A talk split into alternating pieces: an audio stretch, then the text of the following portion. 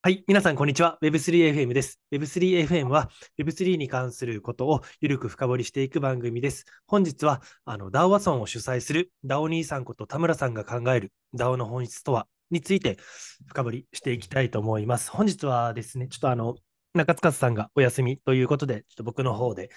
田村さんをお招きしてですね、ちょっとディスカッションを交えながら ダオ についていろいろと語り散らかしていきたいと思っておりますので、はい、じゃあ田村さん、今日はよろしくお願いします。はい、よろしくお願いいたします。ツイッターで ダオ 兄さんという名前でちょっとツイッターやらせてもらってるんですけど、田村と申します。はい、えーはい、何者かっていう話だと思うんですけど。そうですね、はい、自己紹介じゃあちょっと早速ですけど、はい、お願いしていいですか？あ、はい、もちろんです。はい、えっと、僕自身は今、そのしがつついたちとしがつここのかのふつかかんにわたって、ダオ のアイデアソン×ハッカソンと題して、ダオアソンというイベントを日本で、ひいてはアジアで初めて今計画をしています。で、現在そのよんじゅうめい近くの参加者が集まりつつ、まあ、世界中各国からパートナーであるとかスポンサー様を集めまして、今現在鋭意開発中っていうところでやっております。で、僕自身のバックグラウンドをお話しさせていただきますと、まあ、去年まであの大学生でして、まあ、にねんかんくらい休学している中で学生起業をして、その中で通信向けプロダクトをずっと作っていたっていうところがあります。で、そのうちにそもそもプロダクトを作る目的であるとか、世界と日本のレベルの差っていうものを痛感して、昨年のじゅういちがつにサンフランシスコに行ったんですね。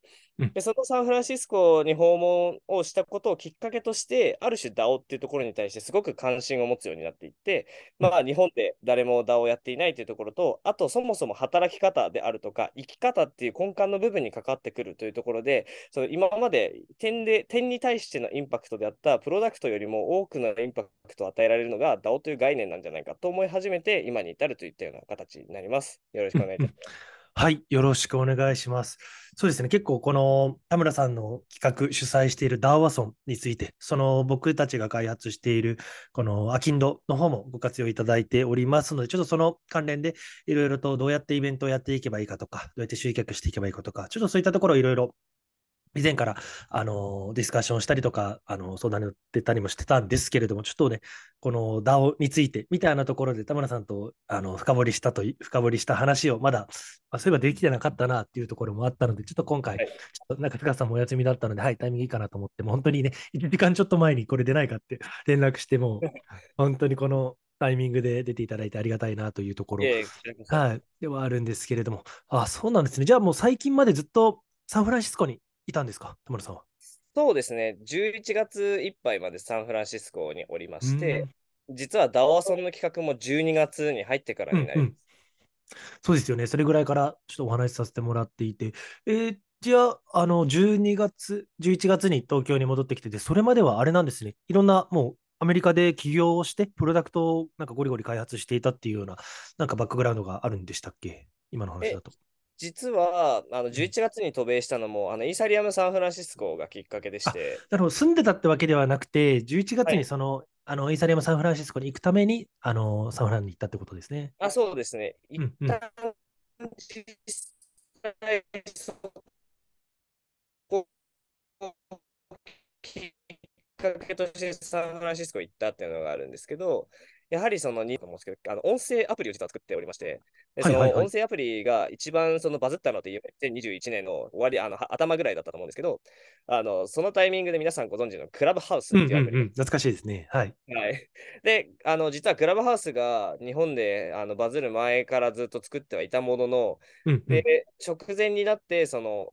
いわゆる調達が決まる直前でクラブハウスが日本に来て、その調達が水の泡になったみたいな。なるほど。すごくこう僕の中で印象が強くて、それがめちゃくちゃこう悔しかったっていうので、ずっとサンフランシスコには行きたいっていう気持ちは、まあ、あったっていうところはあったので、その機会に、この機会はぜひっていうところで、逃しちゃいけないなというところでサンフランシスコ行った次第です。うわー、それは悔しいですね。つまりにせんにじゅういちねんのいちがつにクラブハウス鬼バズりしたと思うんですけれども、はい、その前からもう数ヶ月かけて、まあ、全く同様の同じコンセプト、同じ機能のプロダクトをずっと開発していて、資金調達もやっていたと。はい、で、そこでいろいろあの回っていたタイミングでもう、なんだろう、もう爆裂に流行る、もうしっかり出来のいいプロダクトがガッときて、はい、もう、なんだろうな、自分たちがあの勝ちにいけるそういう隙というかあれはないなっていうところでちょっと悔しい思いをしたっていうことだったんですね。まあそうですね、やっぱりあと国内だけを見ていても、うん、プロダクトはうまくいかないなってところがあって、なるほど、うん、デイ、デイワンだからこそ最初から世界で戦い戦って勝ちにいかなければ勝ち抜かなければ、うん、せっかくこうプロダクトであるとかインパクトを残そうとしているという身の中で、うん、あまりこう自分のやりたいことであるとか社会に対して還元ができそうなことができないんじゃないかなっていうのも同時に思ったのもありますね、うん、はいはいはい、確かにですね。確かに先ほどちょっとおっしゃっていたやっぱプロダクトっていう点ではなくて、やっぱりなんか ダオ というその組織的なところ、やっぱりそのね一個のなんかプロダクトだけでいくというよりかも全体の会社だったりチームだったり組織のあり方自体も結構変えうる可能性のある ダオ に対して、まあ、興味を惹かれたっていったところも、はい、なんか今のお話聞いててもなんかすごいつながる部分があるなと思ったんですけど、えー、じゃあなんか、はい、そうですね、実はこのポッドキャストでもちょっと先ほどもね田村さんにも話したんですけど、結構本当に去年のあの前半とかは結構 ダオ の話とかを中心としていたところで、で僕自身もこの ウェブスリーエフエム 聞いてくれてる方は分かると思うんですけど、結構 ダオ 系のプロダクトとかも作っていていろいろあのアウトプットもしていたところだったんですけども、最近はもうハカソンのことばかりだったりイベントのことばっかりでなかなかそこの直近のトレンドだったりもなかなかキャッチアップできてない部分もあったので、ちょっと今回田村さんからもいろいろと最新のお話も伺いながら、ちょっとお互いの、はい、なんか ダオ に対するなんか課題感だったりとか可能性みたいなところをちょっといろいろぶつけ合いながら、なんかいい感じに消化していくというか新しい視点視座みたいなところを、うん、一緒に得られたらなっての思ってたりはするんですけれど、じゃああれですか、その、はい、イーサリアムサンフランシスコに行ってなんかこのエポックメイキングなとタイミングというか、この考え方、はい、こういうなんだろうあの思想、こういう人に出会って、つまりなんか具体的ななんかビフォーアフターのタイミングってあったりしたんでしょうか。なんか ダオ に対してもそのしびれたタイミングみたいなのって。ああ、それで言うと明確にありまして、はい、なんですか、うん、だからイーサデンバーが先ほどあったと思うんですけど、イーサデンバーにも並行して開催される ダオ デンバーっていうイベントがあるんですけど、まあ、その ダオ デンバーを主催する ダオ プラネットっていう、まあ、ダオ のカンファレンスを専門として年にさんかい行う ダオ があるんですけど、それがいわゆるスモールイベントを行っていて、そこにきそこに参加したっていうのが大きなきっかけでしたね。うんうんうん、それはあのなんていうんでしょう、ダオ、あ、失礼しました。イースデンバーでもやっているやつが、それはサンフランシスコでもやってたってことですね、そのタイミングで。あ、そうですね。すごくただ僕が参加したのは にじゅう、さんじゅうにんくらいのインタラクティブで、まあ参加者同士が挙手をしてディスカッションをするようなすごく超少人数のイベントだったのもあるんですけど、そういうものがありましたね。なるほど。え、そこでどういったようななんだろう考え方に結構なんか影響を受けた感じなんですか。まあやはり一番はその日本で語られている ダオ のレベルと本国で語られている ダオ のレベルに大きな差があったっていうところがすごく肌身で痛感したところでして、まあ、僕自身のバックグラウンドとしても法律であるとか政治学であるとかっていうところに、まあ、昔からずっと関心があったっていうところと、あとすごく歴史が好きでやっぱり国家ってどうして衰退するんだろうであるとか、そもそも人ってなぜ投票しないんだろうみたいなところにずっと関心があったっていうのがあるんですね。なのでその本国のサンフランシスコで話されていた ダオ の話としてテクノロジーや技術というよりはむしろなぜ国連のように例えば ダオ が動かないのだろうかっていうところだったり、じゃあ ダオ が活性化しているってどうすれば呼べるんだろうみたいな話であるとか、じゃあ ダオ を法整備法律でじゃあ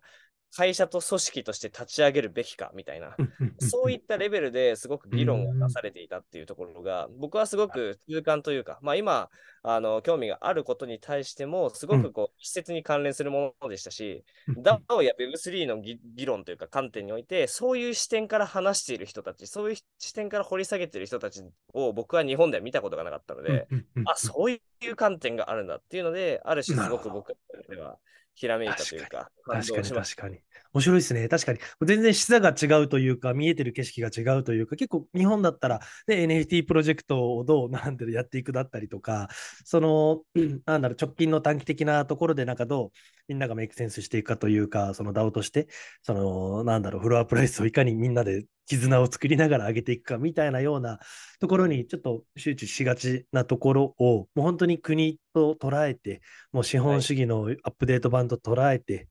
はい、そういう経済システムのなんて言うんでしょうリプレイスする可能性があるものと捉えながら、そういうディスカッションをもうその現場で、まあ本当に少人数だと言いつつもやっぱりそういうディープな議論がされていたところにもう居合わせて結構衝撃を受けたっていうことなんですね。そうですね、まあディープだった議論っていうのもすごく理由が別に実はあって、うんうん、そこの参加者の方々がほぼ例えば全員 ダオ ツールの代表の方であったり ダオ のデレゲーターであったり、うん、まあ例えばオポリスの代表の方とか、まあ、チャームファースの代表、うん、代表の方とか具体的に言うとがいらっしゃってて、うんうん、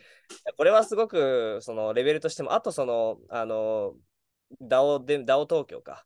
にもいらっしゃるようなその ダオ の第一人者みたいな ダオ アクセラレーターの経営者みたいな方がこう一堂に会していてその人たちが ダオ についてすごく濃密な議論を交わしていたっていうのもある種僕としてはすごくラッキーな体験をさせていただいたなっていうところがあってそう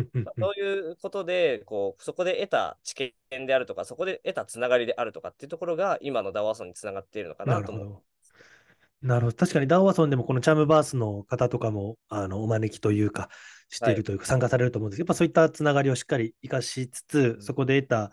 なんて言うんでしょう日本と、まあ、海外の差みたいなところをもう少し埋めていくっていう今のなんかアクションにもつながるちょっと原点に近い部分の経験があったんですよ。いやでもいいですよね。なんかこの ダオ ダオ兄さんっていう見せ方めっちゃ面白いなと思ってちょっと最初にすごいちょっと話したかったんですけどめちゃくちゃ結構だからこの ダオ さんの話だ ダオ 兄さんのねみたいな感じでちょいちょい言われるんであれです浸透されてるじゃんって思いながらいいですよね。ちなみになんでそこからのなんか ダオ の関わり方みたいなところで言うとなんか実際に、まあ、自分でも実際に立ち上げたりしてるのかなんかいろんなところに見たりしてるのか、まあ、もちろんこの ダオ アソンをやっていく、まあ、ダオ アジアっていうコミュニティでやっていくんですかね。なんか田村さんとしての、まあ、イベント以外にどう継続的になんだろう ダオ と関わっていくようなイメージなんでしょうか。あそれで言うといくつか関わり方あると考えていて、はい、あのまず、まあ、いくつかあると思っていてまず僕自身が ダオ のコントリビューターとしてどこまでこう貢献価値を出せるかっていうところを試してみたいというところがありますっていうところとあともう一つその今 ダオ アソン運営させていただいている ダオ アジアっていうコミュニティがあるんですけどそれをある種日本で初めてのちゃんとしたプロトコルベースの ダオ にしていくっていうところでその実績を作ることである種その ダオ を作るための法整備っていうところを推し進めていきたいっていうのがあってこのふたつで今は軸としては考えていますね。うんうん、なるほどね。いやいやもう法整備のところまでなんていうでしょう影響を与えるレベルまでなんか持っていきたい。つまりあすみません一つ、一つ目がこういった法整備を変えるというかプロトコルベースで動いていくっていうところで、はい、この ダオ アジアをワークさせていくっていうところとすみませんもう一つ何でしたっけ。もう一つは、まあ、僕自身がいかにその世の中 ダオ に対してすでにある ダオ に対して貢献をしていく、まあ、ギットコインさんであるとか今所属しているバンクレス ダオ さんであるとか、まあ、ある種その複数の ダオ に関わりながら実際に報酬を得て実際に貢献をして立ち上げた人って、まあ、僕以外に多分ふたりぐらいしかちょっと今知らないっていうところがあってそういう関わり方をある種ベンチマークとして多くの人に ダオ で働くとはみたいなところで選択肢提供できたらなとは感じてます、ね、なるほど。ありがとうございます。いいですね。その一つ目の貢献していく。ちなみにあの実際になんかリターンを得たというか報酬を得た ダオ っていうのは何になるんですか。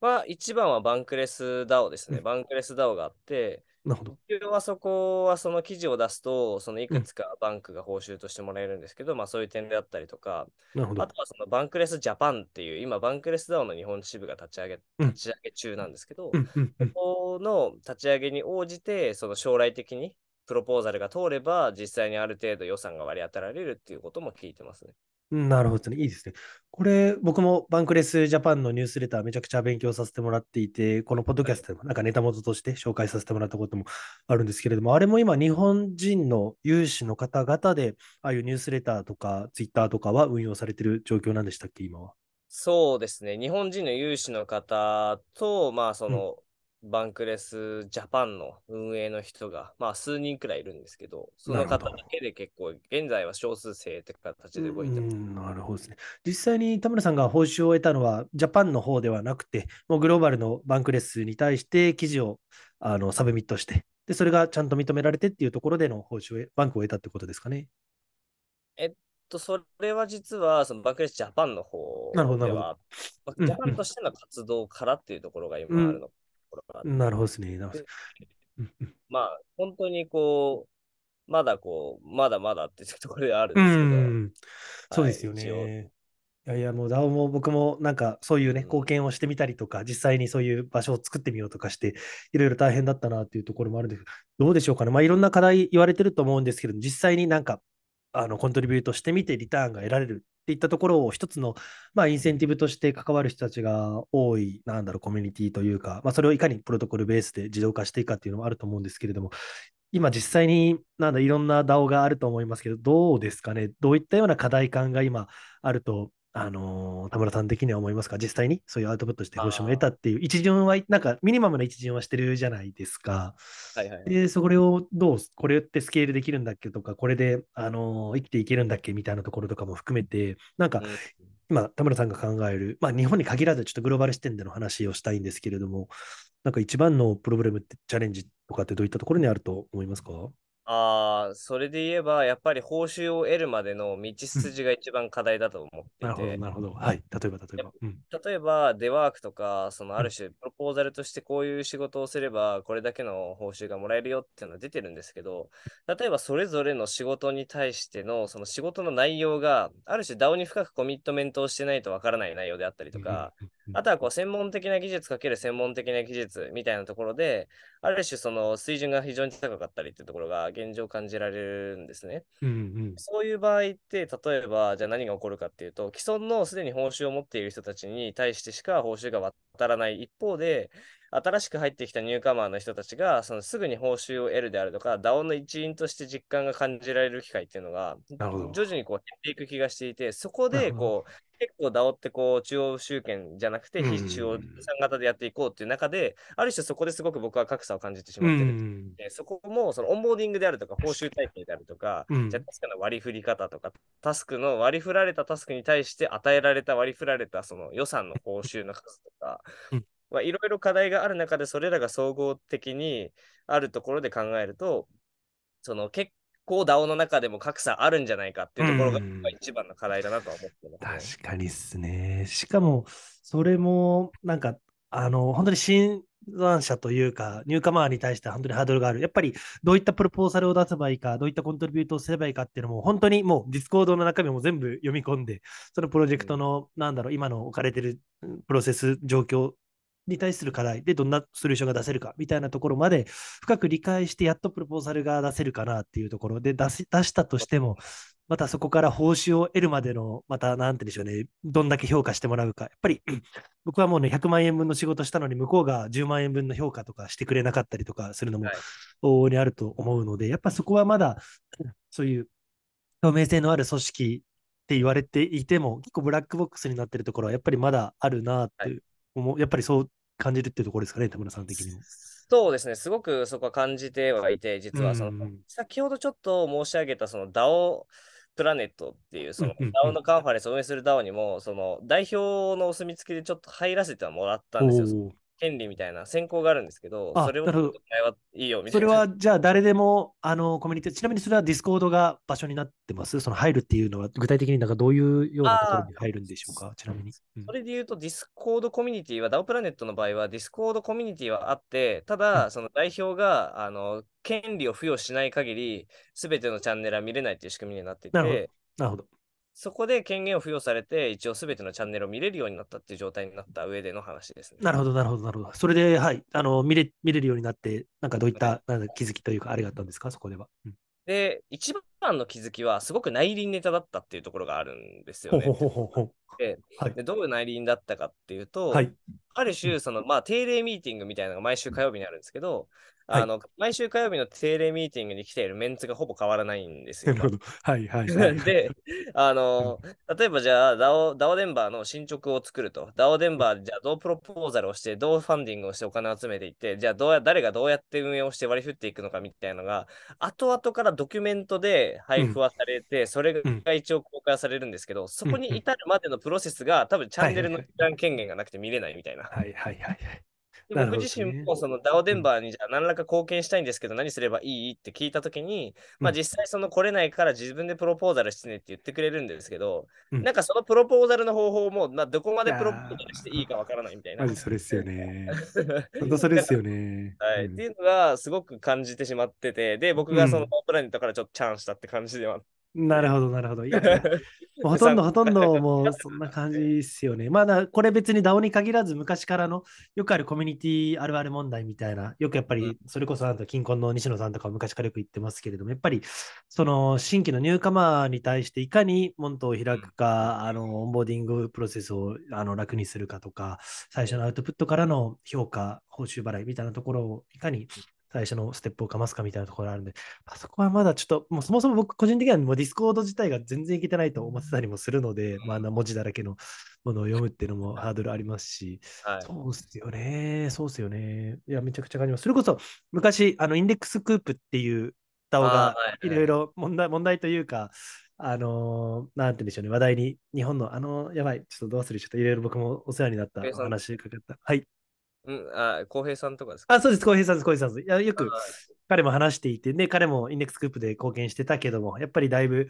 評価プロセスとかがあの全然、なんだろう、中央集権的すぎてよくわからないだったりとか、で、あれも結局、ダオって言ってても、完全になんだろうな、もう普通に Excel ベースでの、なんだろう、あの計算だったりとか、管理とかをしていて、もう全然スケールしないし、でも結構、なんだろう、ノリで人雇いすぎちゃって、もうほとんどファイヤーしたみたいな話もあって、うん、もうだいぶ、なんだろう、もう結構いちねん以上前の話ではありますけれども、結構、はい、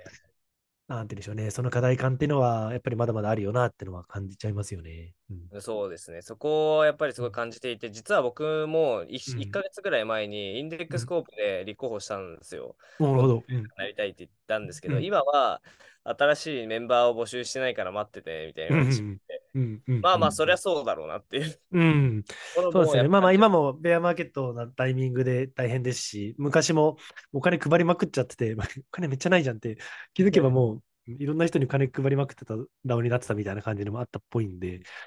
いやでもそういった課題感がある中でどうですかね。なんかこの田村さんが考えるなんかダオの理想形態みたいなあり方みたいな、それこそ今のダオアジアで実現しようとしている部分だったりすると思うんですけど、なんかビジョン的なところ、正解理想イメージっていうのをちょっと伺いたいんですけど、どう考えてますか？あ、一言で言えば企業の例えば就活とか、まあ、企業とか エヌピーオー 立ち上げとか、まあ、放浪とか、まあ、大学院に進学とか転職とかいろいろ人生のステージの選択肢がある中で ダオ っていう選択肢が生まれる世界が理想形だと思っていて、それは何を意味されるかっていうと ダオ を立ち上げる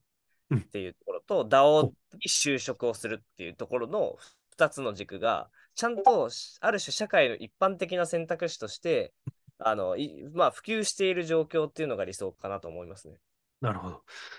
それはだからまあ、ね、起業すると同じようなレイヤーであの ダオ を立ち上げるだったり、まあ、就職すると同じレイヤーであの ダオ で ダオ で働いてというか、まあ、ダオ で貢献してあのコントリビュート、まあ、もちろん一つの ダオ だけのコミットの人もいれば複数やるっていう人もいればっていうところで、じゃあ何て言うんでしょう、今までのその起業するとか就職するとの違い、ダオ で立ち上げる ダオ で働くっていうとの違いってなんか主に一番どういったような差分があるからそれが理想だと思いますか？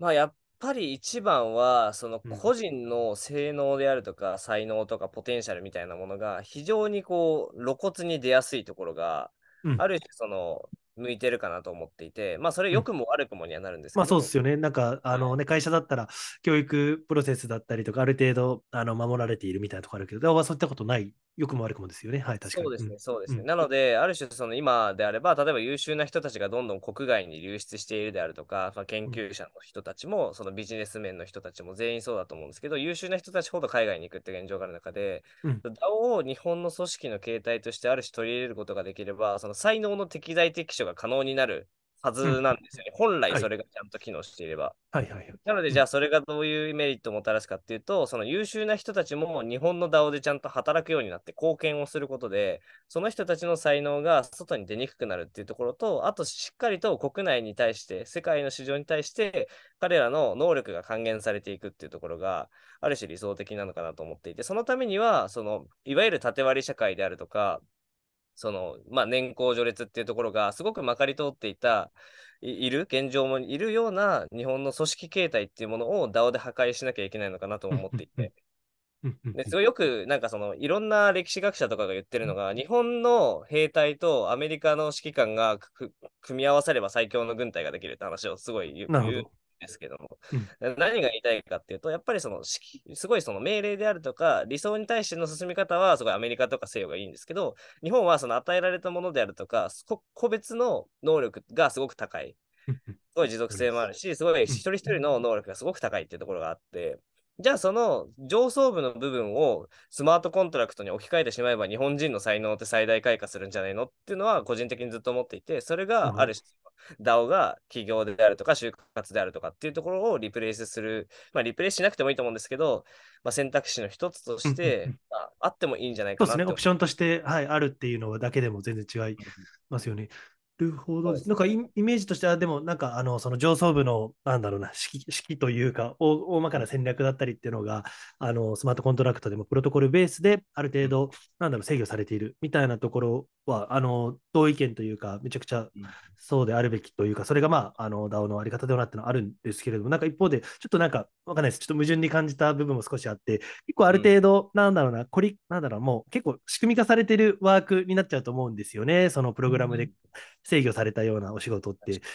であれば、なんてあまりクリエイティビティだったりとかが発揮しない、せっかく優秀な日本人の方、世界に対して価値を還元できるような方、海外に行こうと思っているような方が、その、うん、なんてでしょう、プロトコルベースでのなんか結構シンプルな作業になっちゃうんじゃないのかなっていうのは正直思って、なんかそこの、はいはい、なんだろうな、どういったような、な、なんてでしょう、グラ、まあ、グラデーションだとはもちろん思うんですけれども。なんかどういったような仕事のイメージになりますかね。なんか、まあ、いろんな、ね、記事を書くっていうのは、さっきのバンクレスだったりとか、そのツイッター運用するだったりとか、なんでフォロワー、なんだ、なんだろうな、フォロワー伸ばしたらいくらいくらっていうような、あれはあると思うんですけど、なんかスマコンで、まあ、僕も正解ないですけれども、なんかどういったような働き方だったら、なんか今言ったような理想のイメージになるんですかね。ああ、それで言えば、働き方自体は現代とそこまで大差ない、ない方がない。ものであるべきだと思っていて、そのクリエイティビティを発揮する職業であるとか、うん、各々がしっかりと才能を発揮できる立場っていうところは変えずにいた方がベストだというのがあります、うん、っていうところがあった上で、じゃあそれをどうやってスマートコントラクトで定量的に測って正当に報酬を出すのかっていうところが、その本来がて本来定性的なアウトプットをどう定量的に変換するかっていうところが、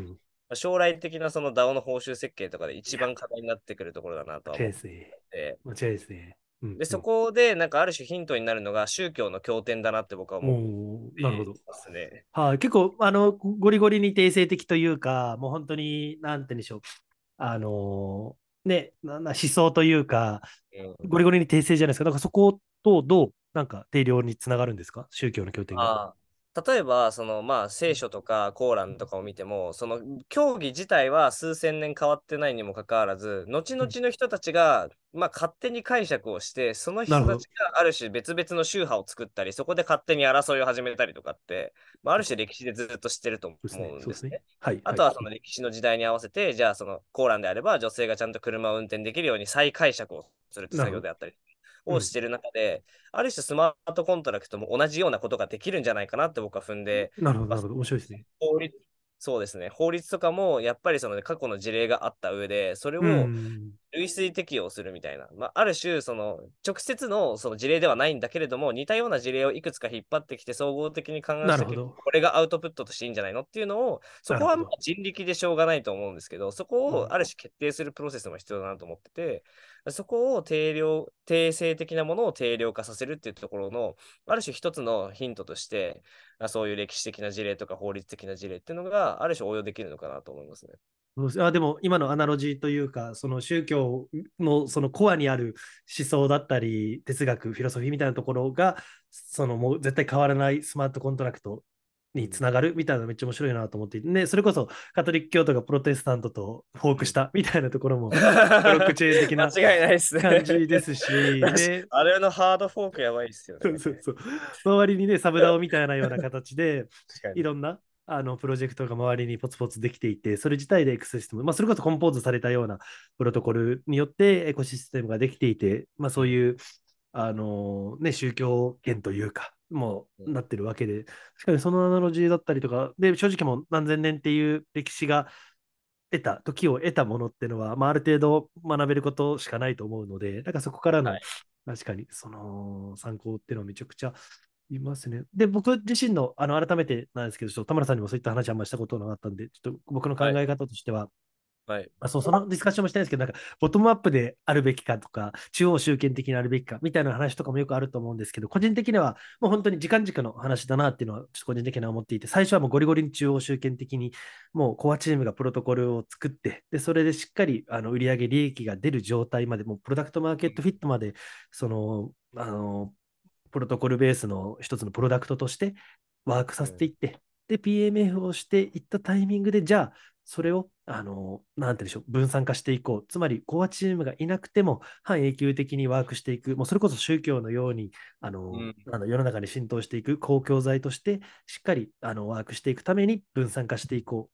う、であの ダオ 化していく、まあ、ダオ 化が一つの、あのエグジットだと考えてはおりまして、個人的にはあの今までだったら 10, 10代の企業だったら エムアンドエー するか アイピーオー するかしかふたつのオプションしかなかったエグジットのみっつめのオプションとしてその ダオ 化、まあ、つまりトークン発行して、まあ、コアチームがリターンを得るっていうところの、まあ、アイピーオー とまあ近い部分であるとは思うんですけど、あの大きな違いがやっぱりそのマネジメントチームがいなくてももうしっかり自律的に、まさに自律分散的にあの大きくなっていくっていったところのあの ダオ のなんていうんでしょう、面白みだったりとか、あとはもう本当にめちゃくちゃ共感していて、やっぱりあらゆる人たちがその自分のそういうね、あの履歴学歴だったりとか、そのなんていうんでしょう、バックグラウンドに関係なく自分なりのオプチュニティに対してしっかりあのアウトプットすればしっかりリターンが得られるような仕組みが、まあ、今正直整っているとはまだまだ言い切れないところだと思うんですけれども、思えるようなあの考え方っていったところはやっぱりすごい共感して、僕もあのいろいろ見ていたんですけど、結構そういったところがあるのかなと思っているんですけれども、そうですね、はい、そこに至る上でのなんて言うんでしょう、あのー、やばい、なんかすみません、自分のなんか説明していて何の質問しようかあ、えー、忘れちゃったんですけれども、はいはい、そうですよね、そこの宗教から、だからやっぱ宗教もね、個人から個人というか少人数から生まれていて、こういう大きくなっているわけで、うん、そういうところありますよね。でそれで言うとすみません、ちょっとまた質問になっちゃいますけど、さっき言ったちょっとボトムアップであるべきか、はい、あの中央集権的に始めるかみたいなようなところで言うと、なんか田村さん的にどういったようななんか考えをお持ちだったりしますか？はい、ああ、それで言うとほぼ金城さんに言われてしまったっていうところが、うん、結論でして、うんうん、あの最初はどうしてもボトムアップにせざるを得ないと思うんですよね。そのある程度スケーリングをするまでには、あの人的資本もそのトレジャリー的な金銭的資本も足りないっていうのは、スタートアップもダウンもあんまり変わらないなと思っていて、それでなんか面白い概念として エムブイディー っていうのが、ミニマムバイブル ダオ っていうのがあるんですよ。お エムブイピー ならぬ エムブイディー ですね。あ、そうですそうです。はいはいはい、でよくその、まあ、ダオ インキュベーターの人たちが言うのは、その エムブイディー の検証としてまず人数ひゃくにん集まってるっていうところだったり、じゃあプロトコルのそのじゃあスマートコントラクトがちゃんとテストネットでもいいから立ち上がってるかどうかみたいなところが、まあ、ある種結構見られたりはするんですよね。そこがそのなんか ダオ とスタートアップの違いが出て面白いなとも思うんですけど、結構そのスケーリングの形としてその ダオ とスタートアップはほぼ同じだけど違うとは思っていて、じゃあほぼ同じなの何かっていうとそのまあ最初はじゃあまあ一人で人、まあ、遠く早く行きたいなら一人で行けと。で遠くに行きたいならみんなで行けじゃないですけど、そこの点は全く同じだと思っていて、ただスケーリングの形がヒューマンキャピタルなのか、その資本的なキャピタルなのかっていう違いが、そのスタートアップと ダオ の違いだなとはずっと思ってて、でその ダオ のじゃあスケーリングを推し量るときに エムブイディー を検証して、まずはひゃくにん集めようね、テストネット集まってますか、じゃあその ダオ の持続性のロードマップ描けてますかみたいな。で ダオ 自, ダオ 自体がマネタイズするのもいいですし、じゃあ エヌエフティー とかそのコミュニティベースで、ある種じゃあ実際にユーザーからじゃあトレゼレになんか、それこそドネーションを受けたりとか、じゃあどこどこグラント、ギットコイングラントとかいろんなところあると思うんですけど、そういうところからちゃんと資金調達の目処が立っていて、じゃあ立ち上げができるのかどうかみたいなところも含めて、かなりスタートアップ的だなと僕は思ってて、なんかそういうところも含めて最初はもう全然そのボトムアップは多分不可能ですよね。だからその エムブイディー の検証が終わって、そのプロブレムソリューションフィットが終わって、じゃあ ピーエムエフ したっていう、うん、ようやくその段階ぐらいで、うん、ようやくそこでちゃんとボトムアップスマートコントラクトが機能し始めるのかなと思ってて、まあ、大体さんぜんにんとか、まあまあ、まあ少なくてせんにんぐらい少なくてせんにんぐらいいた方がようやくボトムアップ的になりうるのかなとは思ってて、そこまで空気感をいかに醸成するかはもうボトム、まあ、あのトップダウンでやるしかないのかなっていうのは、職個人的に。うん、報道、あ、いや、でもそれで言うと、ちょっとあの差分は少なからずあるのかなと思っていて、なんか僕の考えからすると、あの最初のさっき言ったひゃくにんみたいな、エムブイディー 的なところのひゃくにんも結構、なんかボトムアップに近いんじゃないのかなっていうのも、ちょっと個人的にはあって、うん、まあ、うんうん、な、なので、イメージとしては、そうですね。なんだろう、最初にあるべきなものは、やっぱりあのスマートコントラクト、まあ、その本当にも経典となるようなプロトコルみたいなようなところが、な、なんでしょうね、それはもう開発チーム、それこそもエクイティ調達をするっていうようなのがもう前提にはなると思うんですけれども、エクイティ調達をして、最初はもうなので、本当にまさに今おっしゃったように、最初、スタートアップと全く同じで、エクイティ調達をして、でも本当に、数名のファウンダーチームでプロトコルを作って、でそのプロトコルがしっかりあの価値があるよねって証明、ある程度されたタイミングで、そのプロトコルに対して、あの、なんてでしょうね、価値貢献をするような人たちが周りに出てきて、うん、そこでやっとそれこそひゃくにんとかになっていくというか、はい、っていう感じのイメージで、僕のイメージは、あの、あれですね、ハッカソンがやっぱりその最初のひゃくにんとか、あの数十人、数百人を集めるための、なんだろう、はい、一番効率のいいアプローチなのかなっていうところはあって、自分たちの作ったプロトコルをより、あのー、なんだろうね、あのー、コンポーズして新しいものを作ってくれとか、それに対しての新しいなんかアイデアをくれだったりとかっていうのもあるので、はい、だから正直そうですね、なんかイメージとしてはやっぱ今まで見てますけども、あの最初にトレジャリーで集めるっていうところもあるじゃないですか、なんか ダオ の立ち上げ方みたいなところで、はい、そこをやっぱりなんか立ち上げちゃうと、なんて言ってしまえば、ね、株主というか、まあ、共同経営者みたいな感じになっちゃうわけで、でやっぱりそれぞれの人たちのインセンティブっていうのがやっぱり、違ってきたりとかしちゃって、で、なんて言うんでしょう、最初のゼロイチ の、 あのコアチームというか、ファウンダーと、その例えばはちじゅうにんめの人たちとか、ななじゅうにんめの人たちと、ちょっとなんか、あのズレが出てきちゃう部分は絶対どうしてもあるよなっていうところで、まああのね、遠くに行くためにみんなでやるので、そのスピードは求めないっていうのがあるのであればいいと思うんですけど、やっぱちょっとどうしても遅くなっちゃったりとか、プロダクト、プロトコルの前に、そのコミュニティメンバーの人たちに関心がいっちゃって、うんあのうん、やりたいことが結局できないっていうのがちょっと懸念としてあるのかなと思うんですけど、なんかそこら辺について田村さんどう、どうですかね、思いますかね。ああ、それで言うとよく ダオ が勘違いされがちだなって思うのが、うんうん、あのまあ、もちろん エフダブリュービー みたいな事例もあるんですけど、その ダオ ってもよく ダオ と言われてるものに対して目標がないって言われるのがあって、ダオ は目標が設定されてなきゃいけないんですよ。その明確でかつ具体的な目標が必要で、例えばじゃあそのバンクレス ダオ に関して言うと、あのじゅうおくにんをバンクレスにする、じゅうおくにんをクリプトの、あのー、利用者にするっていうミッションがあるんですけど、まあ、それってそれすごいある種明確じゃないですか。うんうん、そうですね。まあ、わかりやすいですよね。数字もあって。すごく分かりやすいですし、うん、まあ、明確であるし、ワクワクしますしっていうところがあって、うん、ただやっぱりその既存のコミュニティベースの ダオ とかって、ただこう人を集めて、なんか エヌエフティー 試験的に発行してみて、それっぽいコミュニティを作ってみたっていうところで、はいはい、じゃあその君たちのコミュニティの目指してる先ってどこにあるのっていうところだったりとか、うん、もちろんそれ エフダブリュービー みたいに最初からその ディージェー の方が、じゃあ交流を目的として、これはエクスクルーシブな、じゃあジャスティン・ビーバーとかも入ってて、すごい有名な人たち同士でクラブち、クラブ的にこう、なんですかね、例えばじゃあクラブの ブイアイピー ラウンジみたいにしてみようよみたいな、そういうこう、明確な柱という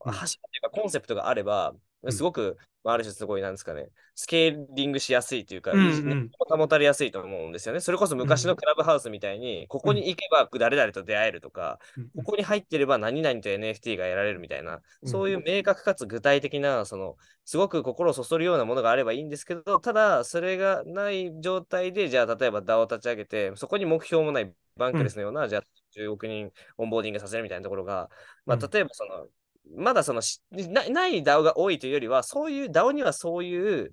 目明確な目標設定が必要だよねって考えが普及してないだけな気がしてて。はいはいはい、なるほど。うんうんうん、例えばスタートアップであれば、じゃあ目的があると思うんですよね。それいくらいくらでするであるとか、じゃあ例えばどこどこから調達を受けるとかって、ある種すごい明確、まあチームの中でも、そのユーザーに対しても明確だったりするかもしれない。まあ、株主に対しても明確だったりするかもしれない。一方で、うん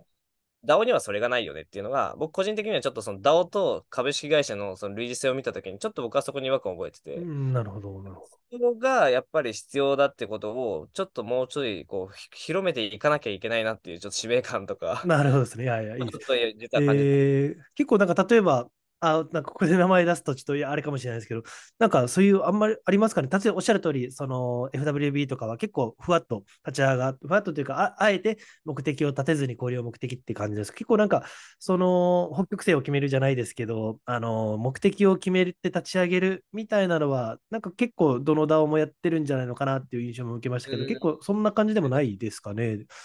ですかね、なんかありますかね。こういったところとかはあんまり目標ってないんじゃないかみたいな、なんかもしあれば。ああ、やっぱりおそらくなんですけど、目標はどの ダオ も立ててらっしゃるというか、うんうんうん、なんかコンセプトみたいなのはありますよね。うん、あ、そうですね。一応僕たちのチームの ダオ アジアも、うん、そのひゃくまんこの ダオ アジアから作るっていう目的を一応掲げて、すごいバンクレスっぽくちょっとこう数字でしっかりとこうやって考えるのが、まあ、あるんですけど、うん、目標自体はあっても、それが曖昧だとどこに行けばいいのかなって多分なる。なるほど。うん、例えばすごく抽象的な目標設定をしたときにコミュニティを盛り上げるとか、はいはいはい、そうですね、日本を盛り上げるみたいな。確かにですね、はいはい。エヌエフティー のほにゃほにゃを盛り上げるみたいにしたときに、はいはいはい、じゃあ盛り上げるって何なのって話じゃないですか。なるほど。え、多分バンクレスとか解釈違いますからね、確かに人それぞれによって、うんうん。そうなんですよね。そこの解釈がずれたときに、うん、じゃあそこの解釈ずれたのをシステムでスマートコントラクトでコントロールできるかっていうと、うん、まあまずは難しいと思ってて。なるほど。で、バン、うん、バンクレスの場合は、その明確なじゅうおくにんっていう柱があるからこそ、メディアっていう、うん、その知らない人々に対して知識を広めるツールであるっていうところと、あともう一つ実は面白いのは、ファイトクラブっていうその投資ダオがあるんですけど、インベストメントダオが、えーインベストメントダウの目的としては、そのじゅうおくにんバンクレスさせるためのプロダクトに対して投資をするっていう、だから、うん、あのファイの集合さんとかにも多分ファイトクラブ出してるんですけど、うん、ある種知らない人たちに対してその出資をしたり、うん、そういうで世の中にその、まあ、クリプトネイティブじゃない人たちにクリプトを広めるための活動を達成するためのツールとしては、うん、メディアだろうが投資だろうが、まあ、共通はしてるじゃないですか。っていう観点で ダオ の目的設定ができた方がすごくブレにくい、うんうんうんうん、分散無償しにくいなと思ってます、うん、なるほど、面白い。おっしゃる通りですね。あと僕今思ったのはそこはまさにその通りで、あともう一つ重要なのがやっぱりその貢献の仕方がシンプルであるかどうかみたいなところで、今のって僕もやっぱり唯一うまくいってる ダオ っていうのはこの投資 ダオ ぐらいだと思ってるんですよね。インベストメントだやっぱり超シンプルじゃないですか。お金を出してでどこに出資するか、まあ、自分のお金でもあるので、ね、そこで投票とか決めるっていう、ある程度なんかそこに対するモチベーションだったりインセンティブでリターンもしっかりくる。で今まで投資っていうね、あのー、ある程度あったり一般的なものを、まあ、ダオ 的にやるっていうのはね、やっぱり一番最初の ダオ も投資 ダオ から始まってたりもしますし、ワークしてる。でメディア系の ダオ もね、記事を書いたらリターンがあるっていうところで、自分のコンテンツ、自分の名前を ダオ のフィルターを通してまた、あのー、なんだろう、いろんな人に見てもらえるみたいな、自分のソーシャルキャピタルも作れるみたいなところがあって。やっぱりその目的とそのなんだろう関わり方みたいで、それ以外のところ、例えば目的があったとしても、じゃあ何を活動すればいいのみたいなようなところとかがやっぱり多いのかな。それこそあのなんてでしょう、さっきの エフダブリュービー も僕もあの入ってるんですけれども、当時高かったですよ。もうななじゅうまんえんぐらいのトークンで去年のいちがつとかわざわざ買ってどんなもんかって入ってみたんですけども、ぶっちゃけ何をやればいいか分かんないわけですよ。もうみんな盛り上がっているだけで、日本人とか全く、ま、何人目かキヨさんとかもいらっしゃいましたけれども。はいはいはい、まあ、ちょっと極端な例ですけど、あの エフダブリュービー とかは他の ダオ とかも見てますけど、やっぱりある程度目的は共感できる、ゴールは共感できるけれどもまずちょっと最初の話に戻っちゃいますけど、やっぱそこら辺の課題感はあるかもしれないですよね。でいったところで僕思うのが、やっぱりプロトコルである程度なんか軸があるというか制御されていれば、なんかみんながあの共通のなんて言うんでしょうね、あのなんだアクションというか共通のインセンティブでなんかそうですね、できるのかなと思います。例えばやっぱ分かりやすいのが、あのユニスワップとかも、あのまあ ダオ 化に今いろいろ動いてるというか、まあ、ダオ になってると思うんですけれども、あれもやっぱり単純にね、自分の持っているトークンのペアをあのプロトコルに預けておくっていう、それだけでちゃんとリターンが来るし、ちゃんとそのユニトークンっていうのも配布されて、あのそういうプロポーザルプロポーザルというか、その投票とかにも参加できるみたいなようなのもあるので、なんかちょっとそういうね、いかにそれをシンプルにするか問題みたいなところは結構まだまだ課題感としてはあるのかなと思います。で、やっぱりその、さっきの宗教の経典みたいな定性的なものをいかにちょっと抽象化してシンプルなあのメンバーの、なんて言うんでしょうね、貢献まで、あの、流動をちょっと、なんだろう、シンプルにするかみたいなところは、ちょっと個人的には。で、僕もやっぱり、ハッカソンのサービスをやっていて、あの、はい、自動でハッカソンでアウトプットしたものを定量的に評価して、アウトプットに応じて、そのトレジャリーからその分配が支払われるみたいなような仕組みをやっぱり作りたかったりしていて、やっぱそこがめちゃくちゃ悩んでいるところ、どうなんかね、あのフィジカルのオフチェーンのデータをオンチェーンに持ってきて評価を自動的にするかみたいなところはむずいんですよね。そうですよね。はい、うん、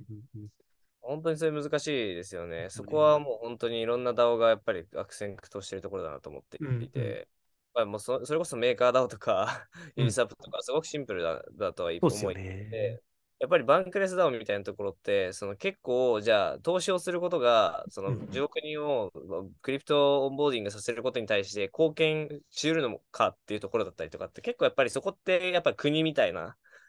形だなと思ってて、うん、でも ダオ って多分そういう意味で複数種類あってもいいと思っていて、そのプロトコル ダオ のような形である種マシン化できるようなものと、あとバンクレス ダオ のような形である種こう試験的にこう進みながら、ある種こうなんですかね、テクノロジーと人々のあの、まあ、国の仕組みというか投票の仕組みが共存しているタイプといくつかあると思ってて、うん、それらを全てひっくるめて ダオ と交渉するのは別にその、まあ、会社でひっくるめて合同会社という株式会社と、うん、まあ、いくつか有限会社からだと多分あんまり変わらないのかなと思ってて、そこはなんかその、まあ、歴史が証明するのかなと思います。うん、いや、おっしゃるとおり、まだまだね、新しい概念ですし、まだ本当にもう実験も始まったばっかりですし、で、あとやっぱり僕も面白いなと思うのが、本当に国だったらそれ実験するのって、ものすごい、なんだろう、労力がかかるというか、ほぼほぼ無理ゲーじゃないですか、新しい、あの、そういう紙幣を吸って、新しい経済の仕組み。ひゃくねんかかります。そうですよね。資本主義の中、新しい概念を国単位というか、そのもう国単位にも市区町村レベルで実験するのもすごい大変なわけで、やっぱりこういう ダオ であれば、もう本当に、ね、今日明日にでもいきなり立ち上げて、そのエコノミクスをどうワークしていくか作って、モチベーションとインセンティブ、あのライズしていくかっていうところとかもいろいろ実験できますよね。そうですね。はい、ありがとうございます。でしたら、ちょっと、あの、最後に、ちょっとまた ダオ さんの話も最後伺いたいんですけど、その前にちょっと、あれ、はい、ダオ アジアについてもちょっともう少し伺えればなと思うんですが、なんか具体的ななんかマイルストーンだったりとか、はい、で、そのゴール、さっき言ったひゃくまんこの ダオ をアジアから作るっていうゴールに向かっての、なんか一番のなんかハードルだったり、はい、これからこのいちねんやっていきたいチャレンジみたいなところを伺いたいんですけど、どんな具体的なアクションをしていくんでしょうか。あ, ありがとうございます。まずひゃくまん個の ダオ をアジアから作るってどういうことかっていうと、まあ、うん、そもそもその、まあ、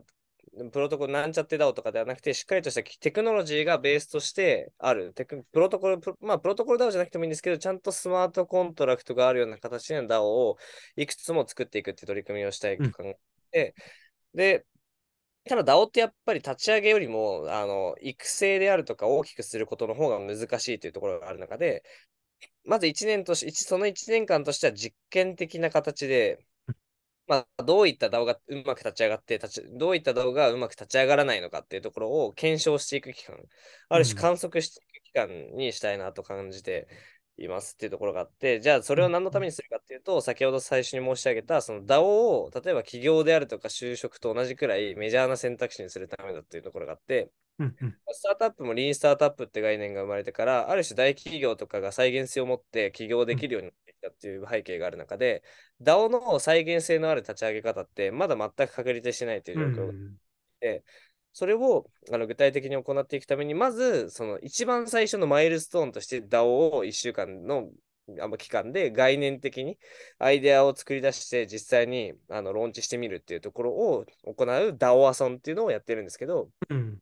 例えば、その、あの、ダオ アジアの中でコントリビューターがどんどん増えていって、ダオアソン以外に、その ダオ が増えて、よりこう ダオ の概念が多くの人に浸透するような仕組みが、もし彼らの中でアイデアとしてあれば、それは何でも取り入れていいと思っていて、そのもちろん投票じゃないですけど、うん、それは先ほど言った、そのバンクレスのじゅうおく人をそのクリプトにオンボーディングさせるっていうところと、ある種近いところを目指しているところがあって、うん、ひゃくまん個生まれて、じゃあそれを立ち上げる ダオ キュベーターを作ってもいいんじゃないかみたいな。うん、もあるでしょうし、じゃあ ダオ をそのひゃくまん個作った上で、それらのじゃあ管理であるかとか、うん、トレジャリーに関して、その問題解決するようなプロダクトをどんどん ダオ アジアから、例えばその、うん、インキュベーター的に生み出していってもいい、その、うん、スタートアップスタジオ的な形で ダオ、ダオ スタジオみたいな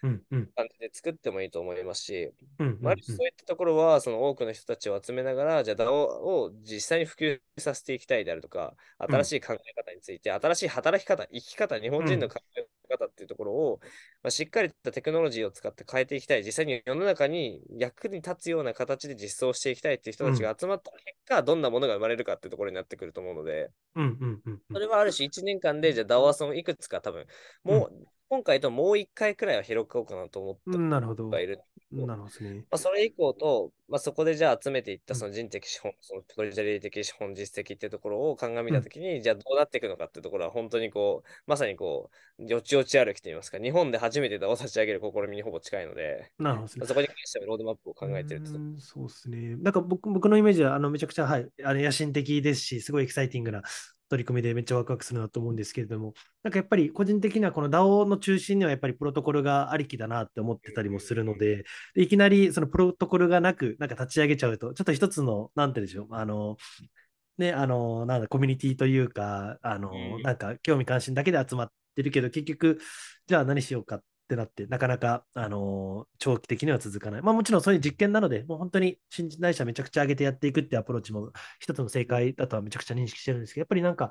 そのプロトコルをなんかねゼロイチで立ち上げられるというか、まあ、それこそなんだろう、あのなんでアラゴンだったりとかコロニーだったりとかいろんなツールがなんかそういったのをやってたりもするので、なんかねプロトコルをなんかもうノーコードでそういった ダオ の背骨となるようなものが作ってからそれの ダオ に入っていくみたいなアクションまでできたらめちゃくちゃ理想だなと思いますけど、なんかそういったのってなんかできたりできたりするような可能性ってあるんですかね。でもアラゴンとかがそうなってるんでしたっけ今は。今アラゴンがもうすでにトークンも出してしまえるっていうところと、うん、あといくつかのツールがその ダオ 立ち上げっていうところの ダオ ツールをそれこそ ダオ ハウスさんであるとか、うん、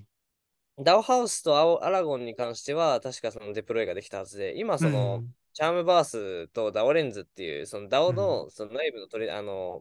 まあ、トレジャリー管理とバウンティー管理とっていうところのそのローム管理システムみたいなところを今ある種その試験的にオフチ、オフチェーンで出してるとこ出してるとか今ディスコードに導入はしていて、なるほど。それを踏まえた上でじゃあアラゴンを使うのか、そのじゃあダオレンズを使うのか、まあ、はたまた別のものを自分たちで作ってしまうのかっていうところは、まあ、ある種そのもう直近多分 ダオアソンが終わってすぐぐらいから導入しようかなとはずっと思って。そうですね。まあさすがに自分たちでやるのは時間かかると思うんで、もう既存のツールとかをいろいろ試しながら最適解を見ていくっていうのは、はい、そうですね。僕自身やっぱりあのなんかとりあえずなんだろうフェイスグループとかをなんかポコポコ立ち上げるようなノリでやるとなんかあのー、結局なんかダオせっかくのダオっぽさがなくなるなっていうのはあるので、やっぱりある程度なルールだったりそのゴールに向かって近づくようなルールっていうのを最初に決めてそこでしっかり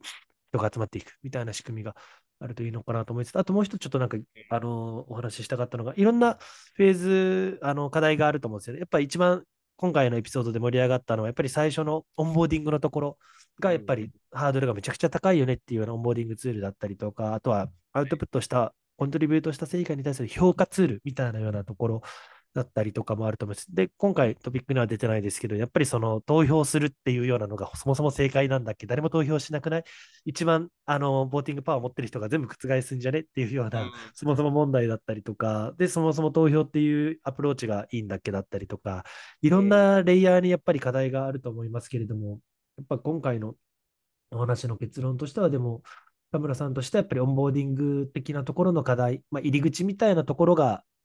まずは解決すべき課題かなっていうようなところですかね、今回のなんか結論、い一旦の結論としては。うん、そうですね、やっぱりオンボーディングがうまくいかない限り、その ダオ に積極的に参加するか否かって結構割れると思っていて、うんうん、やっぱりその ダオ について知らないか、知らない場合は投票できないと思うんですよね。そうですね、その後の話ですからね、そういうアウトプットしてリターンを得るっていうのも、オンボーディングした後の話ですからね。はい、なので、一番最初の人々をどのようにしてその ダオ についてこうちゃんと理解をさせて、で実際その上でこうコントリビューティングっていうところで一緒に仲間になっていくかっていうところが一番の課題で、その上で彼ら、うん、彼らというかその新しく入ってきてくれた人たちがちゃんと ダオ について理解をした上で、じゃあ投票するなりプロポーザルをしたりアクションを行うってところがすごくやっぱりその課題というか、確かに確かにそれあってのその課題解決策だと思うので。そうですね。今だったらどういったツールがそれに一番近いんでしょうか。デワークとかになるんですかね。そうですね。今はやっぱり一番触っていて感じるのは、あのーまあ、い, ちいろいろあるんですけど、やっぱりそのワンダーバースとかはあると思っ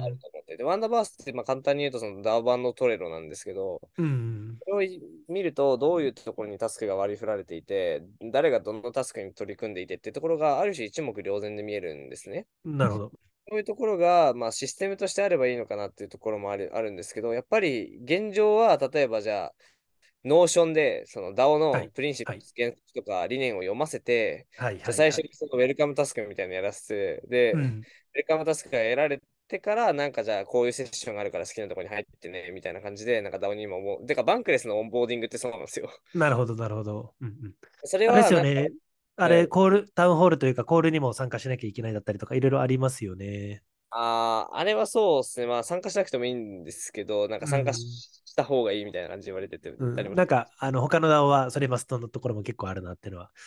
思いました。あとあれとかどうですか？あの僕それこそ僕作ろうとしてたのはあれですよ。あのレイヤースリーみたいなバウンティーボードですね。それもオンボーディングの課題解決にあり得るのかなと思ったんですけど、やっぱそこも見てたんですけど、やっぱりいろいろ話聞くとやっぱりバウンティーボードみたいなアプローチでの、 あの貢献みたいなところやっぱ質の悪いようなコントリビューターがたくさん集まるともう本当に楽で儲かるようなタスクにしか人が来ないですし、それはもうあののなんだ共感するっていうよりもただ単に楽して儲けたいっていうような人たちを集めてしまうようなアプローチだから全然いけてないみたいなことをサイバーコネクトのあのロン、ロンさんだったっけな、はい、ロイさん、ロイさんっていう人が言ってた。それでもうすごいしびれて僕はあ